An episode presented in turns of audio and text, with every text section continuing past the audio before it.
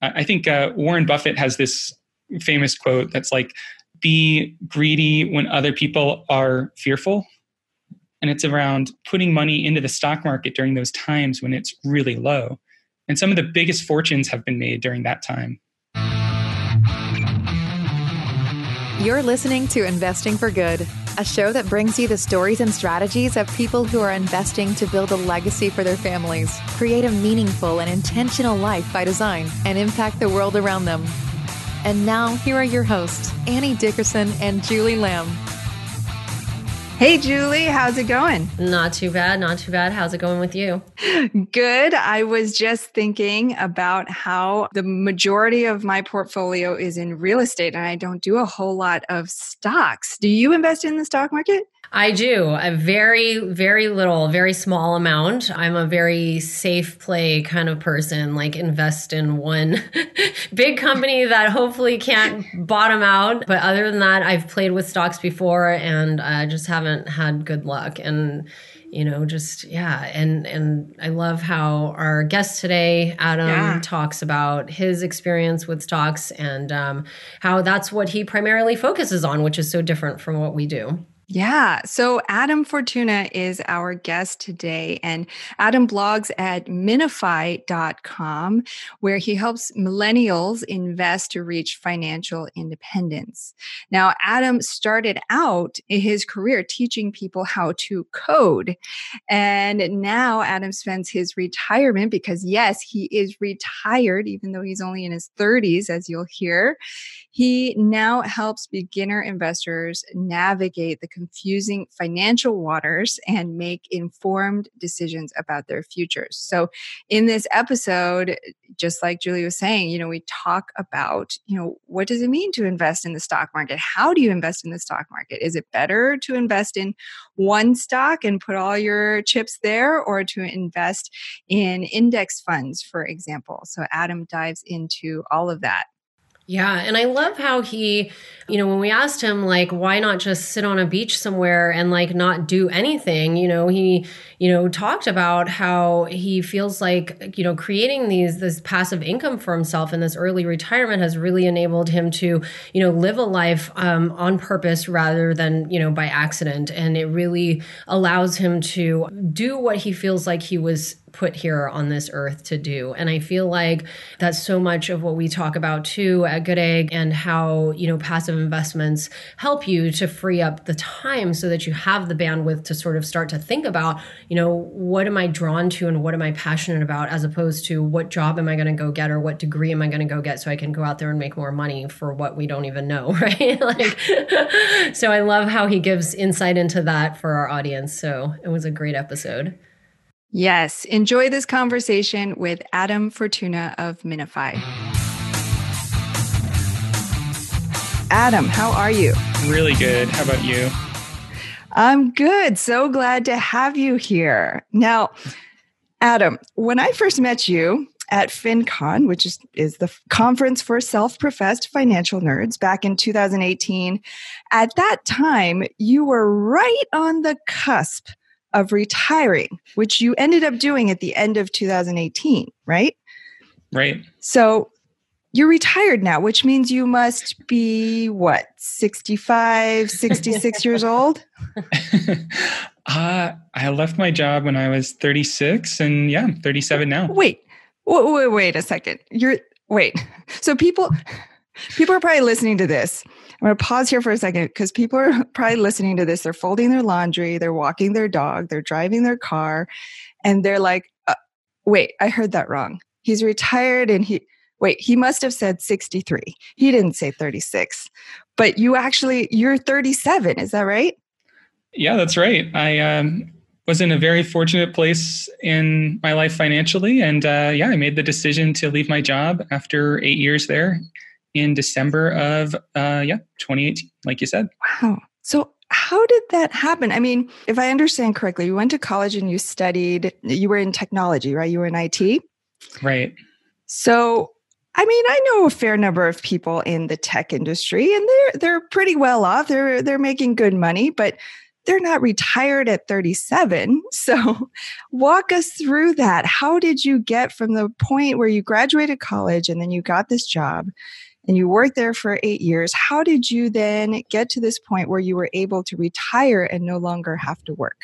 I think, like anyone who is able to exit the workforce before age 50, even, I was in right place at the right time and put in the work during that time.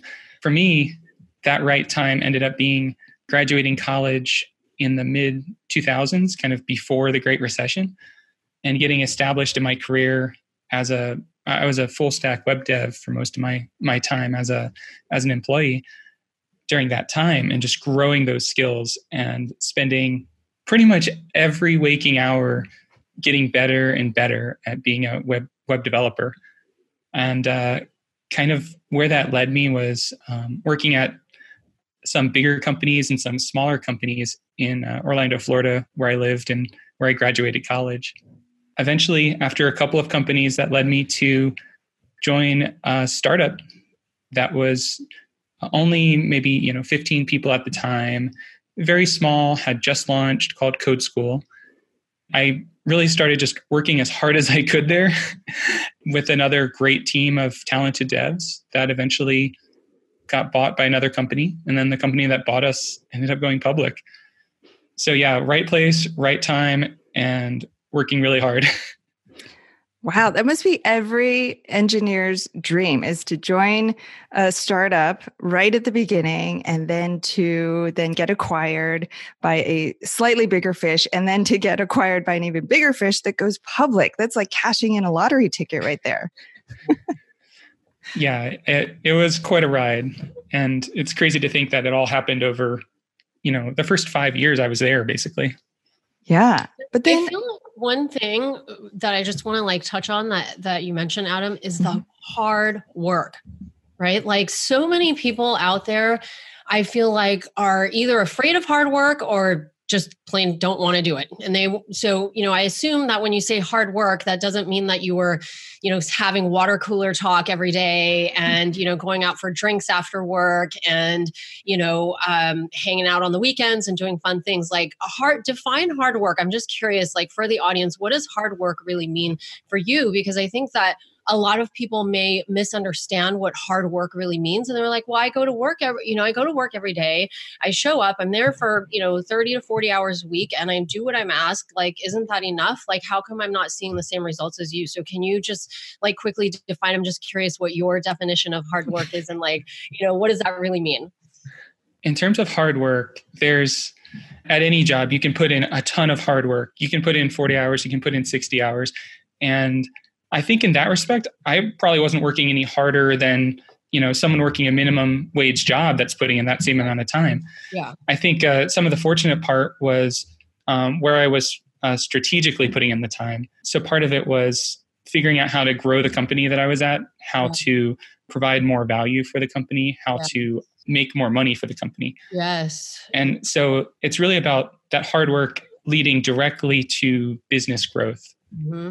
Yeah, I think that's so important. You know, when you think about as an employee, right? When you think about how can I, when you take that mindset and you take that ownership, it just takes you you know leaps and bounds farther in your job and in your career when you really own own your work and own your you know the work that you're doing and the company that you're working for and all of that and really trying to figure out you know how you can add the most value in the position that you have. I feel like that just even if you work 10 hours a week but you are adding like tremendous value i think that's just like you know hit the nail on the head right there. So Thank you for sharing that. Sorry, Annie, go ahead.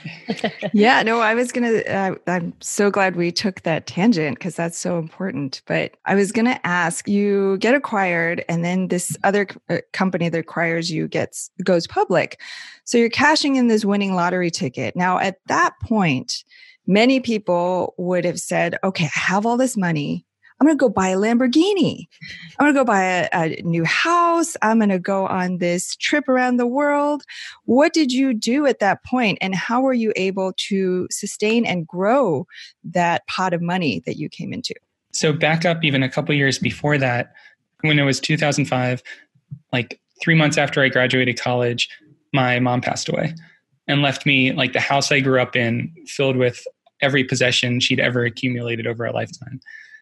And uh, going through that experience of just going through everything she owned and uh, deciding what I wanted to keep, it kind of led me down this road that led to like a more minimalist life of less possessions because it really made me understand just how much stuff I don't want to leave behind for others and how much I really need to live.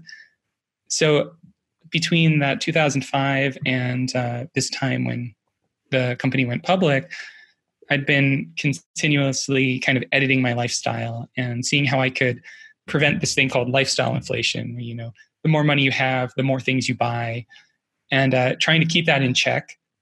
Not not doing the best job at times, but keeping it from rising uh, exponentially to the Lamborghini state. Uh, so, what were some what were some things that you did to keep it in check, or, or to edit your lifestyle? I think the biggest one for me was uh, spending at least the first month, if not the first three months of every year since 2005, tracking every dollar I spend. I think uh, just doing that kind of like puts like a gut check on my relationship with money. I didn't need to do that for 12 months out of the year, but doing that for a couple months out of the year kind of gave a good reflection of like, okay, am I still, you know, being mindful with my spending? Mm so you're making this these edits to your lifestyle and trying to quell your your lifestyle inflation. So then at this point when the company went public you were already doing many of these things. Is that right? Yeah like uh, at that point we'd been tracking our spending for a while and understanding how much we needed to live every year. For us that was somewhere between around 70000 a year for uh, my wife and i. Uh, no kids and that was to live very comfortably without really having to do any budgeting, really just like to eat out when we wanted, to uh, buy new used cars with a lot of mileage on them every you know decade or so. Uh, basically to live the life we wanted and to travel enough. Okay so $70000 a year. So let's say you came into let's say a few million dollars. $70000 a year right? Eventually you're going to run out right yeah, so that was one of the the big things I kind of stumbled upon. I guess back in 2012 is this idea that as you start investing, your money is going to grow at a rate that can potentially sustain you long term.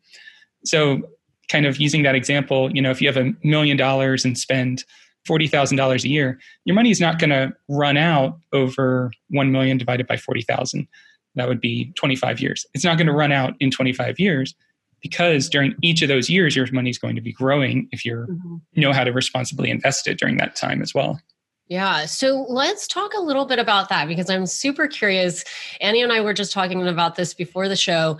Um, you know that we're big real estate people and that's that's what we do for our investing i'm not a stock market person at all every time i've jumped into the stock market i've lost so tell us about how does one let's say me for example um, is curious about getting some money into the stock market. I have not the slightest clue what i'm doing right? So it's not really the best idea for me to like throw money into the stock market. How did you get into the stock market and how did you educate yourself about what to invest in what not to invest in? For someone like me who's you know is full on in real estate not in stocks how do i you know get into it what's is there a platform i could use like what's a safe way for me to do that yeah, good question. And also, I wish I was good on the real estate side. I, I, I, have been a complete failure on that side. So I think I think I have some things to learn from, you all there. Yeah. yeah. but uh, yeah, on the stock side, we hear a lot like, "Oh, we need to invest in the stock market. We need to grow our wealth there." Kind of the disconnect between how you do that and how you actually make money is is kind of something that we're not really taught in schools. Right. Or if we are taught in schools, it's usually like pick a company and invest in Apple and yeah. Like, hope it goes mm-hmm. up. That's what I do. yeah. That's like the one stock I've invested in. as far as stocks go, that's not a bad one. Yeah. Uh, one of the things that uh, is really neat about the stock market since I think in the last 50 years or so is that there are these uh, kind of in the same way that there are ways to invest in real estate that you invest in like a lot of things at once. Uh-huh. There are ways to invest in the stock market where you invest in a lot of things at once. Okay. So one of them, probably the most common one, and the and the first one is uh, called a an index fund. Okay. Mhm. So the most common one is called like the S and P 500 index fund, which Okay. invests a little bit in the top 500 companies as uh, uh, ordered by their valuation in the stock market. okay. And so instead of having to invest in all 500 of those companies, Mhm. you just invest in this one fund and it allocates 4% to this company, 3% to this company, 2% to that company, all the Mm. way down to the 500th company where it's investing just a little bit in it. Okay. And because of that, you're invested in a ton of companies that are all potentially growing hmm hmm and uh, getting the money back from them. So then, if one of the companies tanks, let's say, then Right. you won't lose a substantial amount of money. It's more of a, a stable and steady growth. Is that right?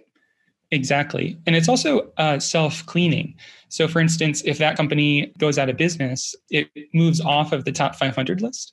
And then the 501st one moves in and it invests in that one instead. So, you don't have to worry about continuously watching the news and buying and selling based on market trends or Mhm. because you know some change in interest rates somewhere caused things to change you can just put your money in it and potentially wait decades until you need that money after you retire to finally draw the funds out of it So, what kind of returns are we talking about here? Like on average, annual returns? from a return standpoint investing in the stock market as a whole something Mhm. like the s&p 500 Uh-huh. it's usually returned around 9% a year annualized Oh. over the last 100 years Okay. Of course, there are years where it goes up 40%, there are years it goes down 40%, Okay. but the average has been around 9% and closer to 7% after inflation. Okay. I'm with you on the up 40%. I can handle that. but when it goes down 40%, are you not tempted to sell at that point? Like, how do you hold on and know that it's going to go back up? Yeah, that's that's one of the scariest times. I was investing in the stock market in 2008 and my portfolio went down about 40% overall during that time. I was fortunate at that time to be investing with an advisor who's like just keep investing more money in now Yeah. and it'll go up. And a lot of that is really taking it on faith that you know the US market as a whole is going to recover from this. right. So if you believe that the US as a whole is going to get out of this recession and someday be growing, hmm then that can be one of the best times. I I think uh, Warren Buffett has this famous quote that's like, be greedy when other people are fearful. Yeah. And it's around putting money into the stock market during those times when it's really low. Yeah. And some of the biggest fortunes have been made during that time. Yeah, yeah. I think that's true for real estate too. I mean, that's that's really if I could rewind the clock 10 years and just be like dump everything I had. I had no idea, you know, I, I was just getting into real estate back then. Um but uh, and I still remember my agent's broker that she was working with was telling me that her she was buying up these all these like condos in the Oakland area, hundred thousand a piece, like, and now they're probably worth five to seven times that. You know, it's just crazy. Like, I, you know, he's probably putting down like fifteen, twenty thousand, and it's just like bananas. So. 9% over 100 years is do you have like an average over a shorter window of time? Like once you account for all those like go up 40% down 40% like what could i expect over the next like let's say 10 to 15 years if i like jumped in now? And and then a second question is now even a good time for me to jump in? Yeah. So over the next 10 years, there's really no way of knowing. right Like, Yeah. uh, you don't have in- a crystal ball I know. in uh for instance in the like 2000 to 2010 Mhm. like if you were invested during that period you didn't do very well because that was the dot-com boom and the great recession right so you know you went you went up a little bit down a lot up a little bit down a lot and you came out pretty much even over a 10 year period you Yeah. weren't making 9% right And in the decade since then it's gone up about you know 17% Uh-huh, uh-huh. so um, I think it's, but if you were in there that full 20 years, then you would have gotten closer to that 9%. So the longer your time horizon, the more Okay. likely it is that your returns will be around that 9% number. We'll get back to our conversation with Adam Fortuna in just a minute. Have you been thinking about investing in real estate but aren't sure you have the time or the desire to manage the investment? Perhaps you're afraid, like we were, that you'll make the mistake of choosing the wrong market or the wrong team and lose your entire investment. Well, that's exactly why we created the Good Egg Investor Club. We do the work of identifying solid real estate investment opportunities in the best markets around the country and then partner with you to acquire these investments, and then we'll all share in the returns. We'll identify the growing markets, strong, experienced teams, and the solid deals. We do all the heavy lifting of managing the tenants and the renovations, and as a passive partner, you get to enjoy all the benefits of investing in real estate monthly cash flow, long term appreciation, and the ongoing tax benefits. When we first discovered passive investing through real estate syndications, we realized it fit perfectly into our busy lives. We could put our money to work for our families, work less, and get more time back in our days so that we could focus on what matters most and discover our true passion and purpose in life. We've now helped hundreds of people invest passively in real estate syndications and are seeing the positive impact it's had on their lives. We invite you to partner with us by joining the Good Egg Investor Club today so you can start putting your money to work for you and get more time back in your day. Because we know that when people have more time in their days, they can do the true work they were intended to do and the world will be a better place. To sign up for the Good Egg Investor Club, go to goodegginvestments.com slash invest and we'll take it from there. That's goodegginvestments.com slash invest. And now, back to our chat with Adam Fortuna. Now that you're retired, what do you do all day? Do you just you wake up late and you sit around and watch TV? Like what do you do with your days? It varies quite a lot now. It's November right now, and so it's starting to get a little cold, but I live here in Salt Lake and we're still able to go hiking. That's been something I've been doing a lot in the last year. I've been trying to focus on having one creative hobby one educational hobby, and one physical hobby. What's been nice about having those three is that they don't kind of compete with each other. So the physical hobby might be like a during this year I trained and ran a half marathon, and uh, then for a time I was trying to hike all the the largest peaks in Salt Lake area. It was originally going to be hike all the peaks and run a marathon, but then I realized no, that that that's a little bit crazy. so it's kind of like having these like little personal goals like that that have helped uh, kind of keep me motivated and on track. So you're really able to just live out your bucket list. Yeah, that's been a big part of it.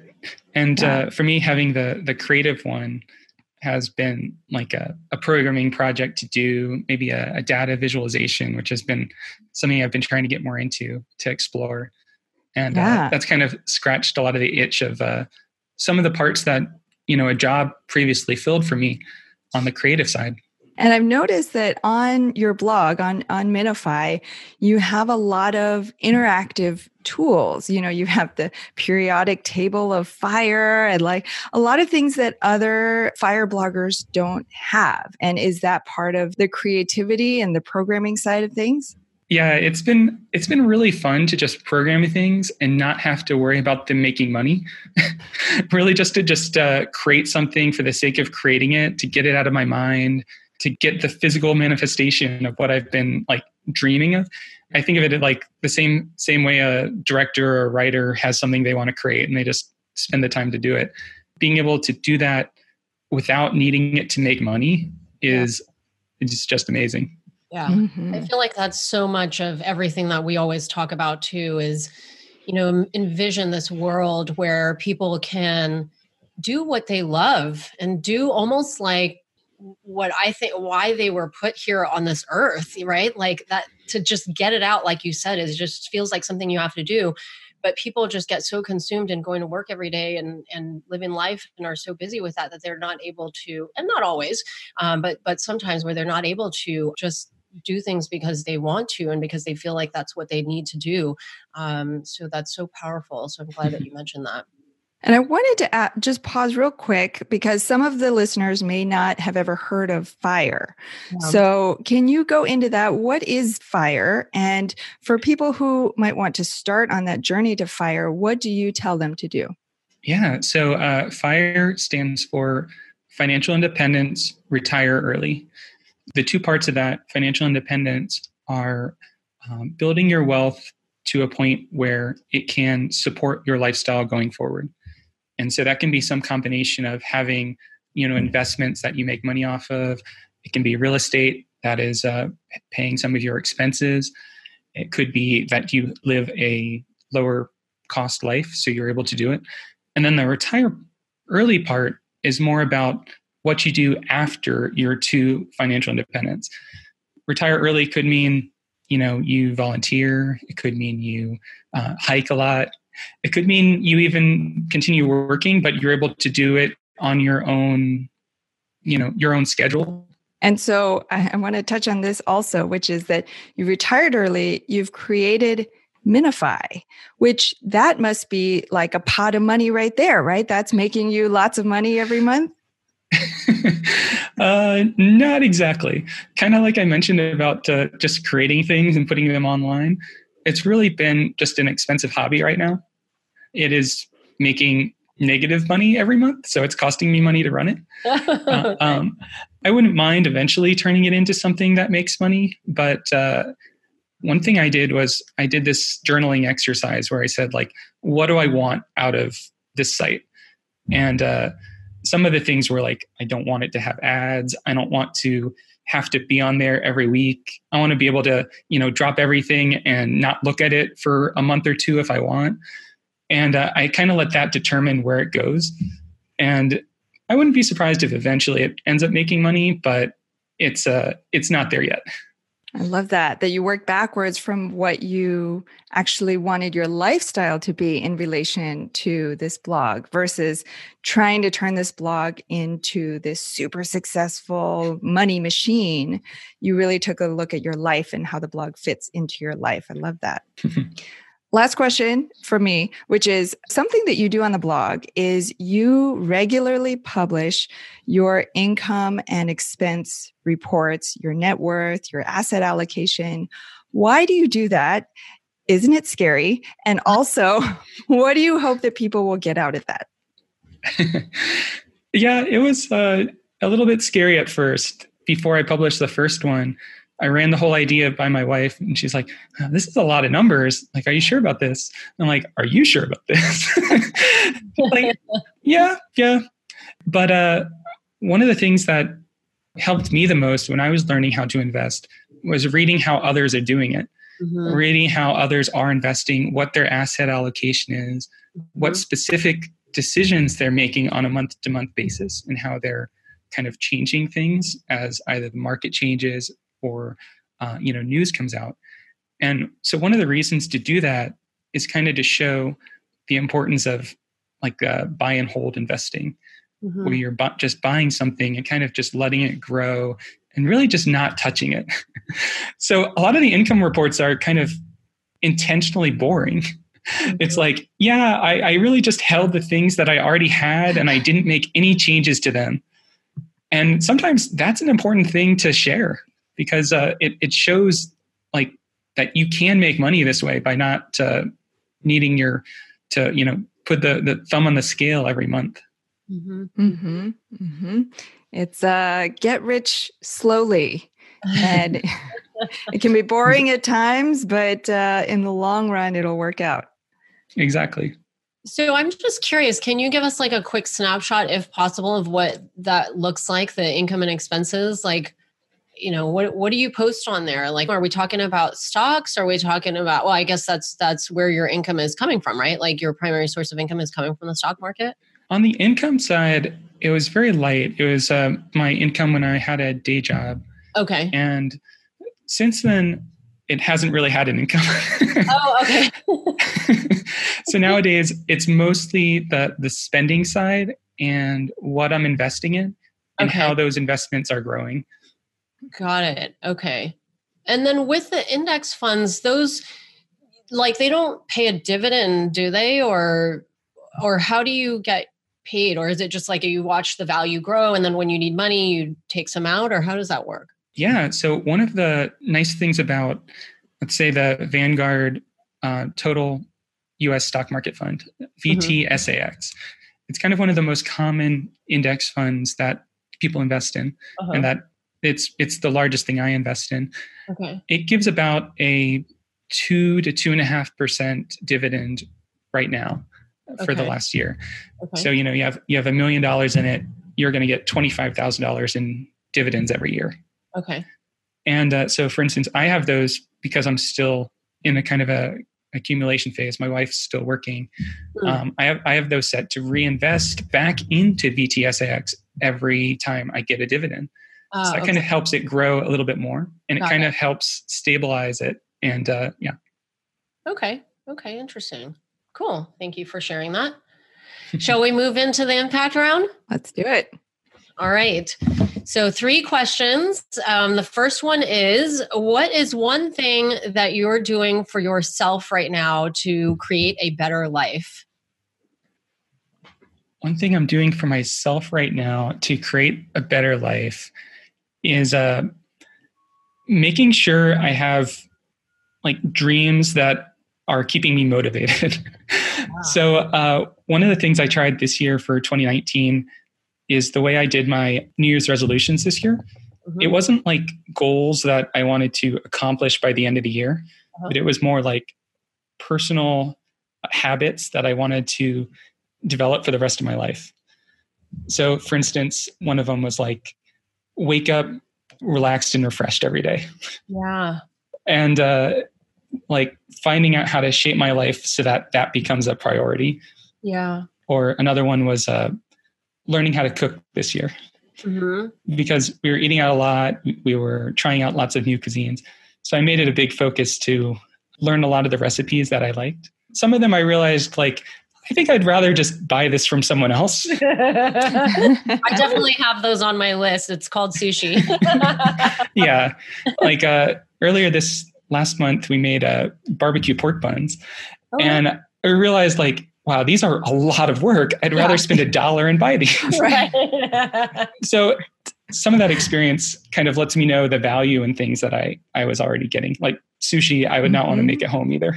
yeah, and croissants, I would not want to make croissants from scratch. Oh, yeah. yeah.